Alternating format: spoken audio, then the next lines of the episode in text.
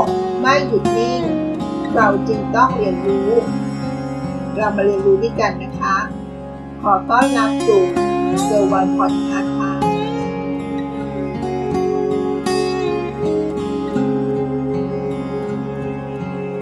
คุณเคยสงสัยและอยากค้นหาคำตอบ ว่าทักษะอะไรนะ ที่มันสำคัญ และก็จำเป็นต่อการทำงาน พนักงานในองค์กรต้องพัฒนาทักษะอะไรกันบ้างเนาะหัวข้อที่จะมาชวนคิดชวนฟังกันในวันนี้ก็คือ ทักษะที่จำเป็นต่องานค่ะ ทักษะอะไรบ้างล่ะ ที่เราควรจะต้องฝึกฝน ฝึกปฏิบัติ และพัฒนาให้มันดีขึ้นอย่างต่อเนื่อง เพื่อให้เรามีความสามารถในการทำงานที่รับตามมอบหมายออกมา รวมถึงสามารถที่จะเติบโตในตำแหน่งการงานที่สูงขึ้นด้วยนะคะ ไม่ว่าเราจะทำงานทางด้านไหนนะคะ จะทำงานทางด้านฝ่ายบัญชี ฝ่ายการตลาด ฝ่ายบริการลูกค้า ฝ่ายทรัพยากรบุคคล หรือตำแหน่งงานอะไรก็แล้วแต่ที่อยู่ในองค์กรนะคะ ไม่ว่าเราจะลงตำแหน่งงานเจ้าหน้าที่หัวหน้างาน เป็นผู้จัดการ เป็นผู้อำนวยการ หรือเป็นผู้บริหารดับสูงสุดนะคะ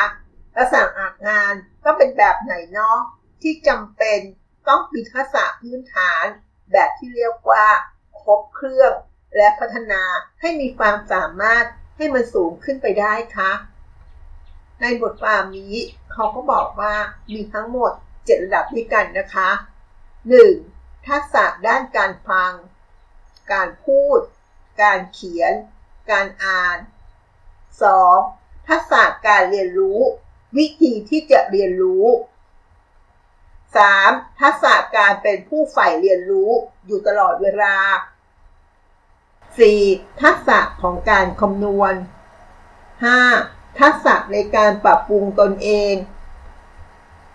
6. ทักษะในการคิดเชิงวิเคราะห์ และสุดท้ายนะคะ ทักษะระดับที่ 7 ทักษะเชิงวิทยาศาสตร์ค่ะ มาดูทักษะอันแรกกันก่อนนะคะ ทักษะในการอ่าน พูด ฟัง เขียน ทักษะนี้เป็นทักษะที่เราเรียนรู้มานานแล้วนะคะ เป็นทักษะพื้นฐานของทุกคนที่ควรต้องมีการพัฒนา เพื่อให้มีความสามารถสำหรับการติดต่อสื่อสารกับบุคคลอื่นๆ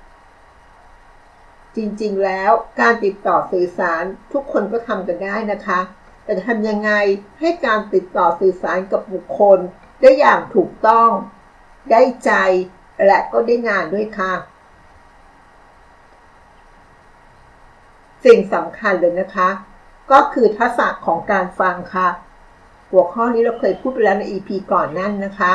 สามารถย้อนกลับไปฟังได้นะคะ ทักษะของการฟัง เป็นทักษะที่มีความสำคัญมากที่สุดเลยนะคะ ซึ่งการฟังหรือที่เรียกกันว่า listening กับการได้ยินที่เรียกว่า hearing listening กับ hearing มีความแตกต่างกันนะคะ การฟังไม่เหมือนกับการได้ยินนะคะ เคยได้ยินแต่อาจจะไม่ได้ฟังไปได้นะคะ เช่น ได้ยินเสียงเพลงแว่วๆจากวิทยุ แต่ไม่ได้ฟังอย่างตั้งอกตั้งใจหรอกว่ามันเพลงเพลงอะไร และใครเป็นผู้ขับร้อง เหล่านี้เป็นต้นนะคะ เพราะว่าการฟังนั้นต้องใช้สมาธิ หลายคนไม่มีทักษะในการฟังนะคะ ไม่เคยฟังผู้อื่นเลย จึงมักจะเกิดปัญหามากมายที่ตามมานะคะ เราจำเป็นต้องฝึกฝน ฝึกการฟังแล้วก็ฟังให้มีประสิทธิภาพ เพื่อให้เกิดความเข้าใจต่อกันค่ะหากจะทักษะการฟังมานะคะ ทักษะการพูดค่ะ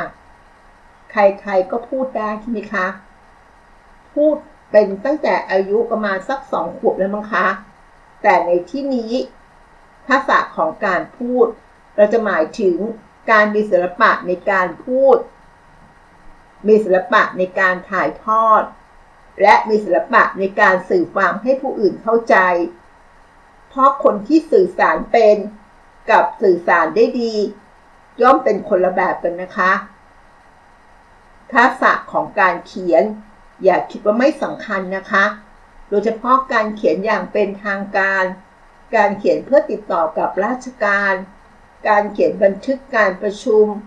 ก็จะมีวิธีการร้อยความ วิธีการใช้คำ และก็การเลือกคำการสรุปประเด็น ไม่ใช่เขียนวนไปวนมา จะเขียนอย่างไรล่ะ ให้มันได้ใจความที่ดีทักษะการอ่าน ก็เป็นทักษะที่จำเป็นต้องมีการฝึกฝนเช่นกันค่ะ อ่านแล้วต้องสรุปความได้ ฝึกฝนจนเป็นคนรักการอ่าน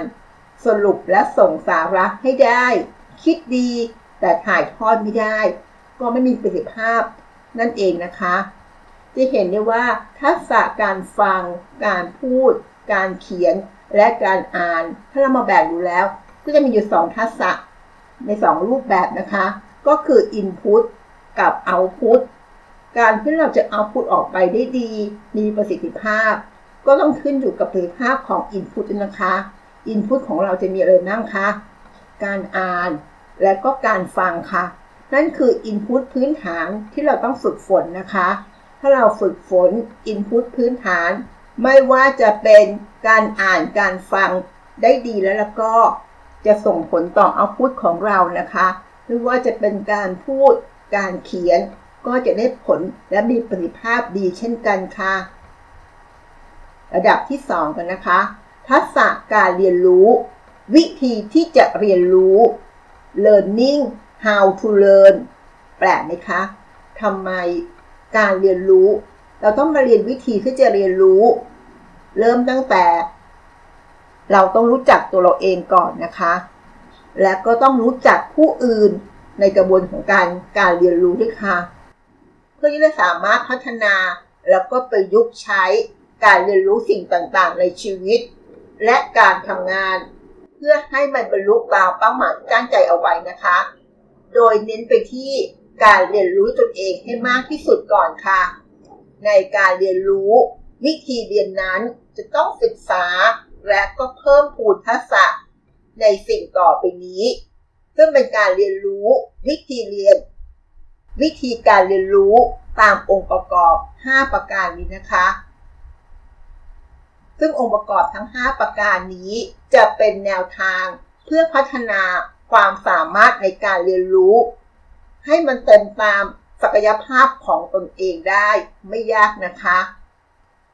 1. การรับรู้เกี่ยวกับตนเอง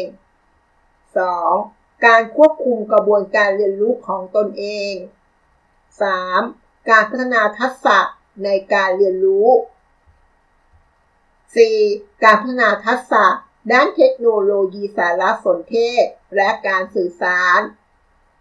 และ 5 องค์ประกอบสุดท้ายนะคะ การใช้เครื่องมือช่วยสำหรับการเรียนรู้ให้มีประสิทธิภาพยิ่งขึ้น องค์ประกอบที่ 1 การรับรู้เกี่ยวกับตนเอง เป็นสิ่งที่ควรวิเคราะห์ให้ชัดเจน เพื่อประเมินตัวเองนะคะ เกี่ยวกับสิ่งต่อไปนี้ เราเป็นใคร เรากำลังเรียนไปเพื่ออะไร เรามีความสามารถหรือถนัดทางด้านใด เราอยากจะประกอบอาชีพอะไร เราให้ความสนใจต่อการเรียนมากเพียงพอหรือไม่ เราใช้เวลาในการศึกษาหาความรู้มากน้อยเพียงใด เรามีความรับผิดชอบต่อตนเองมากพอหรือยัง เราอยากจะประสบความสำเร็จเหมือนบางคนที่เราชื่นชอบหรือไม่คำถามเหล่านี้ล่ะค่ะที่เราควรจะตอบตนเองให้ได้ ตอบตัวเองให้ได้เสียก่อน เพื่อที่เราจะได้รู้จักตัวเองนะคะ และคอยย้ำเตือนให้เรียนอย่างมีเป้าหมายมากยิ่งขึ้นด้วยค่ะ องค์ประกอบที่ 2 การควบคุมกระบวนการเรียนรู้ของตนเอง เป็นการสร้างลักษณะนิสัยที่ดีในการเรียนนะคะ การคิดในเชิงบวก การคิดอย่างเป็นระบบ และเป็นลำดับขั้น การคิดไต่ตอง และการคิดอย่างสร้างสรรค์ ซึ่งมันยังเกี่ยวข้องกับการควบคุมกระบวนการเรียนรู้ของตัวเองด้วยนะคะ เป็นการตรวจสอบว่า รูปแบบการเรียนรู้ที่ตนเองเรียนได้ดีที่สุด มันคือรูปแบบใดคะ การควบคคุมและก็ปรับปรุงทักษะการเรียนรู้ด้านต่างๆ การเลือกสภาพแวดล้อมที่มันเหมาะสม จะทำให้เราเรียนรู้ได้ดีที่สุดนะคะ รวมไปทั้งกับการใช้กระบวนการเรียนรู้ ที่มันครบตามวัฏจักรของการเรียนรู้ อันประกอบไปด้วยการสำรวจตรวจสอบ สืบค้น แสวงหาข้อมูล การนำข้อมูลนั้นมาวิเคราะห์ การสังเคราะห์ จะเป็นความรู้ที่มีความหมายมากขึ้น การประยุกต์ใช้ความรู้สถานการณ์ต่างๆ รวมทั้งในชีวิตจริง พูดง่าย ๆว่า เมื่อเราเรียนรู้สิ่งใด ประกอบกับทัศนคติของเราในการเรียนรู้ที่เป็นเชิงบวกของเราอะค่ะ แล้วเราก็นำสิ่งที่เราเรียนรู้นั้นมาเชื่อมโยงกับสิ่งต่างๆ ที่เกี่ยวข้องกับตัวเรา อาจจะเป็นเรื่องของการพัฒนางาน พัฒนาการใช้ชีวิต และก็เรื่องอื่นๆด้วยนะคะ องค์ประกอบที่ 3 การพัฒนาทักษะในการเรียน เป็นกระบวนการทางปัญญา ที่จะนำไปสู่การเรียนรู้ เพื่อสามารถสร้างองค์ความรู้ใหม่ได้ด้วยตัวเองค่ะ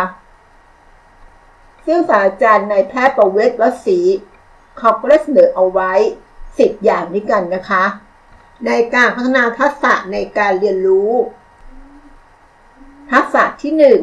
ฝึกสังเกต สังเกตในสิ่งที่เราพบ เห็น รวมทั้งสิ่งแวดล้อม อาจจะเป็นการดูนก ดูผีเสื้อ หรือขณะที่เราทำงาน อาจจะฝึกสังเกต เพื่อให้เกิดปัญญาขึ้นนะคะ เพื่อให้เกิดโลกทัศน์ เพื่อให้เกิดวิธีคิด ส่วนสติและสมาธินั้น ก็ต้องเข้ามาเป็นตัวที่มีผลต่อการสังเกตและสิ่งสังเกตนะคะเพราะเราสังเกตได้ดี มันต้องมีสมาธิในสิ่งเหล่านั้นให้เราจดจ่ออยู่ค่ะ ทักษะที่สองฝึกบันทึก เมื่อสังเกตอะไรแล้ว เราควรจะบันทึกไว้ว่า ในลักษณะของการวาดรูป หรือไม่ก็เป็นการจดบันทึกข้อความ หรือไม่เราก็ถ่ายภาพเก็บไว้ หรือไม่ก็ถ่ายเป็นวิดีโอ ซึ่งอาจจะละเอียดมากน้อยตามลักษณะของช่วงวัยแล้วนะคะ แล้วก็ตามสถานการณ์ของการบันทึก ทักษะที่ 3 ฝึกการนำเสนอค่ะ เมื่อทำงานกลุ่ม เราเรียนรู้อะไรคะ เราได้บันทึกอะไรบ้าง เราควรจะนำเสนอให้เพื่อนๆ หรือหัวหน้ารู้เรื่อง การฝึกนำเสนอได้ดีจะเป็นการพัฒนาปัญญาทางผู้นำเสนอเอง และก็ของกลุ่มเองด้วยนะคะ ทักษะที่ 4 ฝึกการฟัง ถ้าเรารู้จักฟังคนอื่น ก็ทำให้เราฉลาดขึ้นค่ะ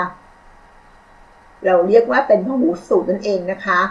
บางคนไม่ได้ยินคนอื่นพูด เพราะมัวแต่หมกมุ่นอยู่ในความคิดของตนเอง หรือมีเรื่องฝังใจในบางเรื่อง เรื่องใดเรื่องหนึ่ง ดังนั้นการมีฉันทะ สติ สมาธิเพื่อช่วยให้เราฟังได้เร็วขึ้นนะคะทักษะที่ 5 ฝึกปุจฉาวิสัชนา การฝึกถามและฝึกตอบนะคะ เมื่อมีการนำเสนอและฟังแล้ว การฝึกถามและตอบ อุชาวิสัชนา หรือการถามตอบเนี่ย เป็นการฝึกการใช้เหตุผล เป็นการวิเคราะห์ เป็นการสังเคราะห์ทำให้เราเกิดความแจ่มแจ้งในเรื่องนั้นๆ ถ้าเราฟังโดยไม่ถามตอบ ก็จะเข้าใจไม่แจ่มแจ้งได้นะคะ การถามตอบเพื่อต้องการให้เราแน่ใจในเรื่องที่เราสงสัย หรือเพื่อเราชัดเจนขึ้น ในเรื่องนั้นว่าเราเข้าใจถูกต้องแล้ว ทักษะที่ 6 ฝึกตั้งสมมุติฐาน และก็ตั้งคำถาม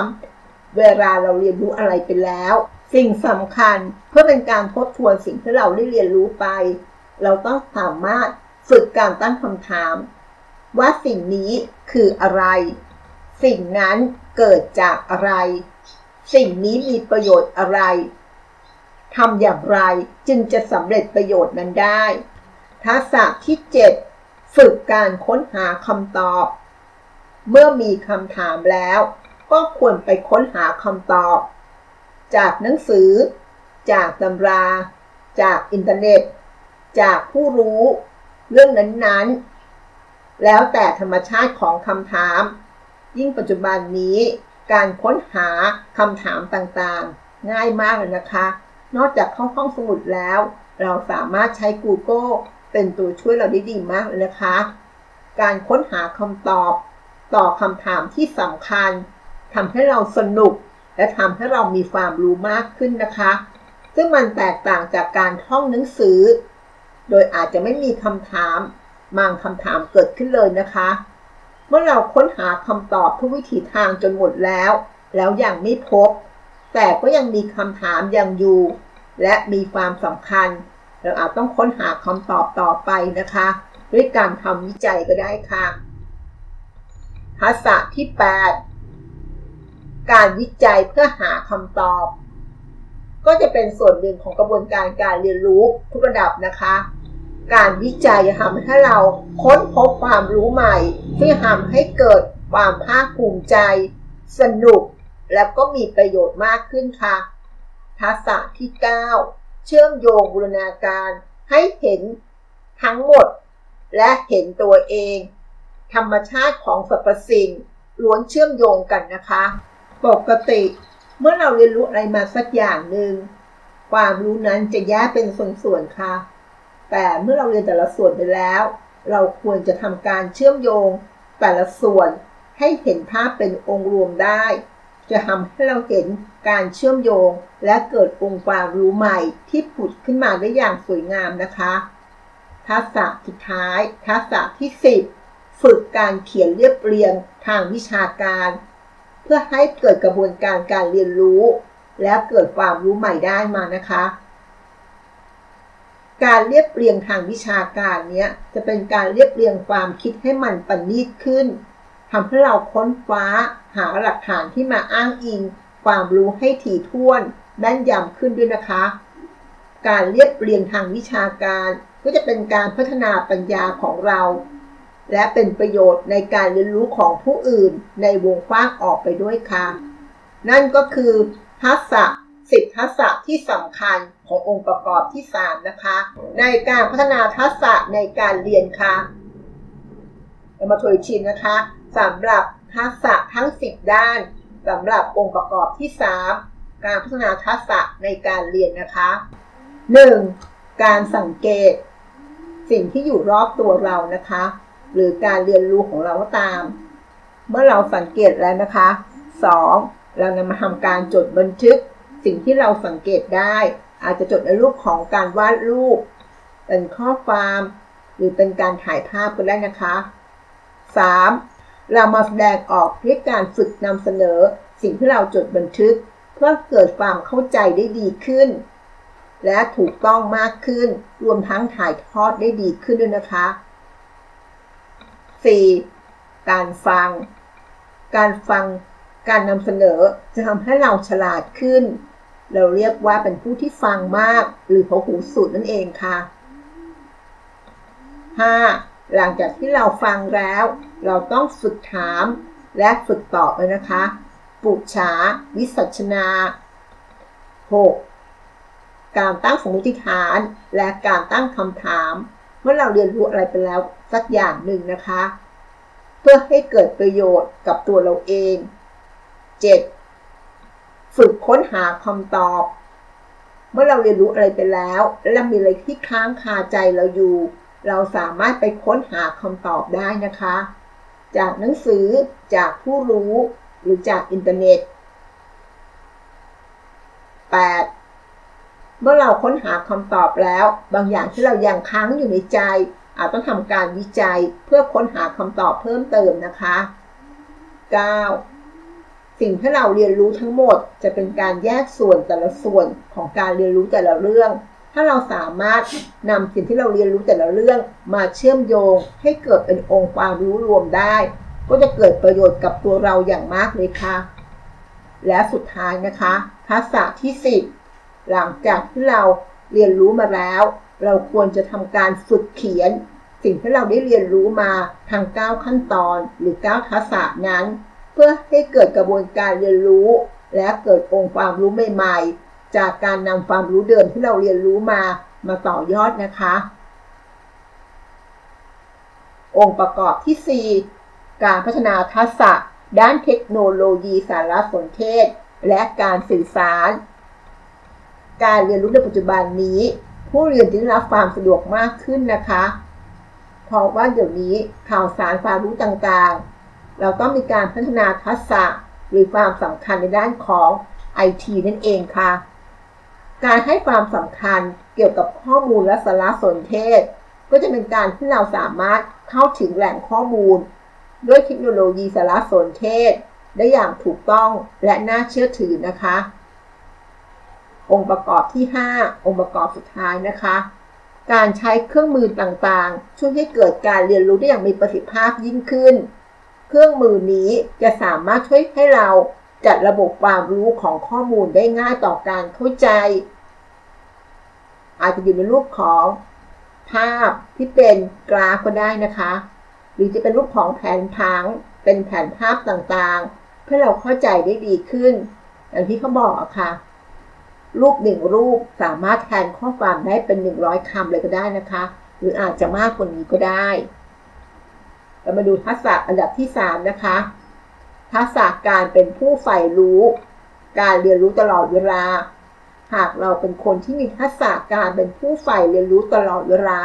จะทำให้มีการพัฒนาตนเองอย่างต่อเนื่องนะคะ เพราะความรู้ใหม่ ๆ เกิดขึ้นทุกวันเลย หากเราไม่พัฒนา ก็หมายถึงว่าเราได้ถอยหลัง และความรู้เดิมที่มี ก็จะไม่ได้อัปเดตด้วยนะคะ 4. ทักษะของการคำนวณ การคำนวณนี้อาจจะหมายถึงการนับจำนวนวัตถุ การนับตัวเลข การบวกลบคูณหาร รวมทั้งวิธีอื่นๆด้วยนะคะ ที่เกี่ยวกับเรื่องของการนับทักษะที่ 5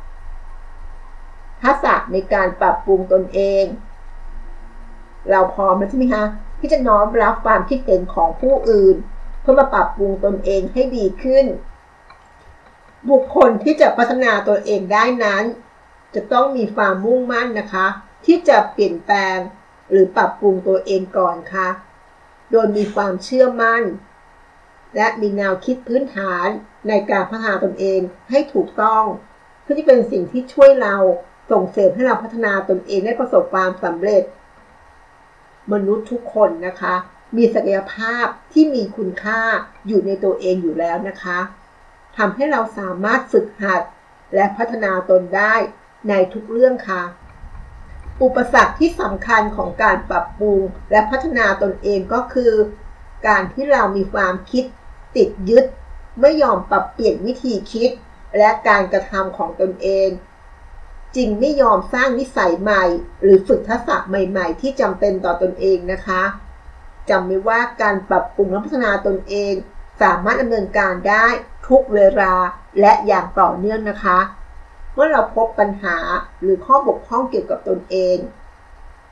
ระดับที่ 6 นะคะ ทักษะของการคิดเชิงวิเคราะห์ การพัฒนาและฝึกให้เป็นคนคิดในเชิงวิเคราะห์ เพิ่มมากขึ้น เราอาจจะเป็นคนที่เชื่อคนง่าย ก็อาจจะถูกหลอกได้ง่ายนะคะ เพราะเราอาจจะไม่ได้คิด หรืออาจจะคิดไม่เป็นทำให้เราคล้อยตามหรือเชื่อบุคคลที่น่าเชื่อถือ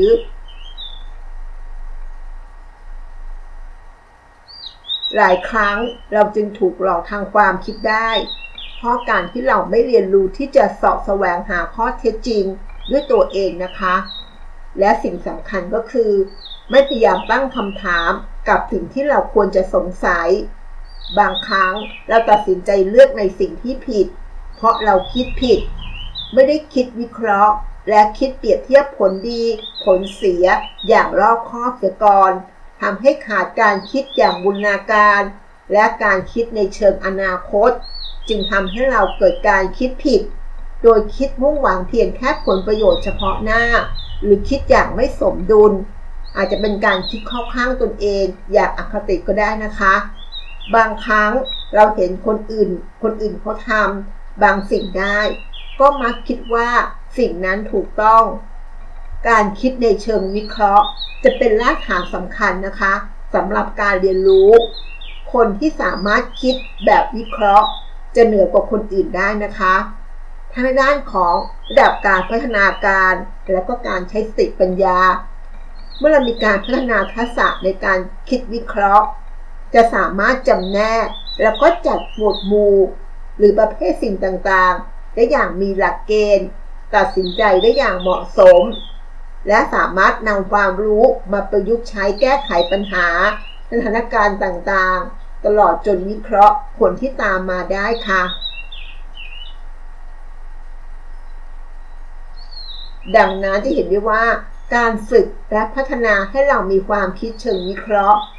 ความคิดในเชิงตรรกะ รู้จักให้เหตุผล บทสรุปจะได้มา ไม่มีจุดอ่อนมากจนเกินไปนะคะ การฝึกตรรกะด้านการคิด บนหลักของเหตุและผล บนความจริงและรู้จริง ไม่ใช่ความรู้สึกมากเกินไปนะคะ ความคิดเชิงวิเคราะห์ จะเป็นความคิดในเชิงลึก เป็นทักษะที่สำคัญ และก็เป็นทักษะที่สามารถพัฒนาได้ด้วยนะคะ เมื่อเรานำทักษะนี้ไปใช้บ่อยๆ การคิดและการตัดสินใจของเรา หรือการแก้ปัญหาต่างๆ ก็จะมีเหตุผลมากยิ่งขึ้นค่ะ มาดูระดับสุดท้ายนะคะ ระดับที่ 7 ทักษะเชิงวิทยาศาสตร์ เป็นการฝึกและพัฒนากระบวนการคิดแบบวิทยาศาสตร์ ฟังดูและดูยากๆนะคะ แต่จริง ๆ แล้ววิทยาศาสตร์ก็คือสามารถพิสูจน์ สืบสอบได้ เป็นวิธีการสืบสอบ สืบสวน หาความรู้ เพื่อจะหากระบวนการการแก้ปัญหา หรือเป็นการเรียนรู้แบบเน้นปัญหาเป็นฐานนะคะ คือเมื่อเกิดปัญหา เราก็มาสืบสอบค้นหาวิธีการแก้ปัญหา การพัฒนากระบวนการคิดแบบวิทยาศาสตร์ เพื่อทำให้เกิดการเรียนรู้ เกิดการเปลี่ยนแปลงทางสติปัญญา และก็เป็นการเปลี่ยนแปลงพฤติกรรมอย่างถาวรนะคะ โดยการสืบสอบหาความรู้ เป็นผู้ค้นพบ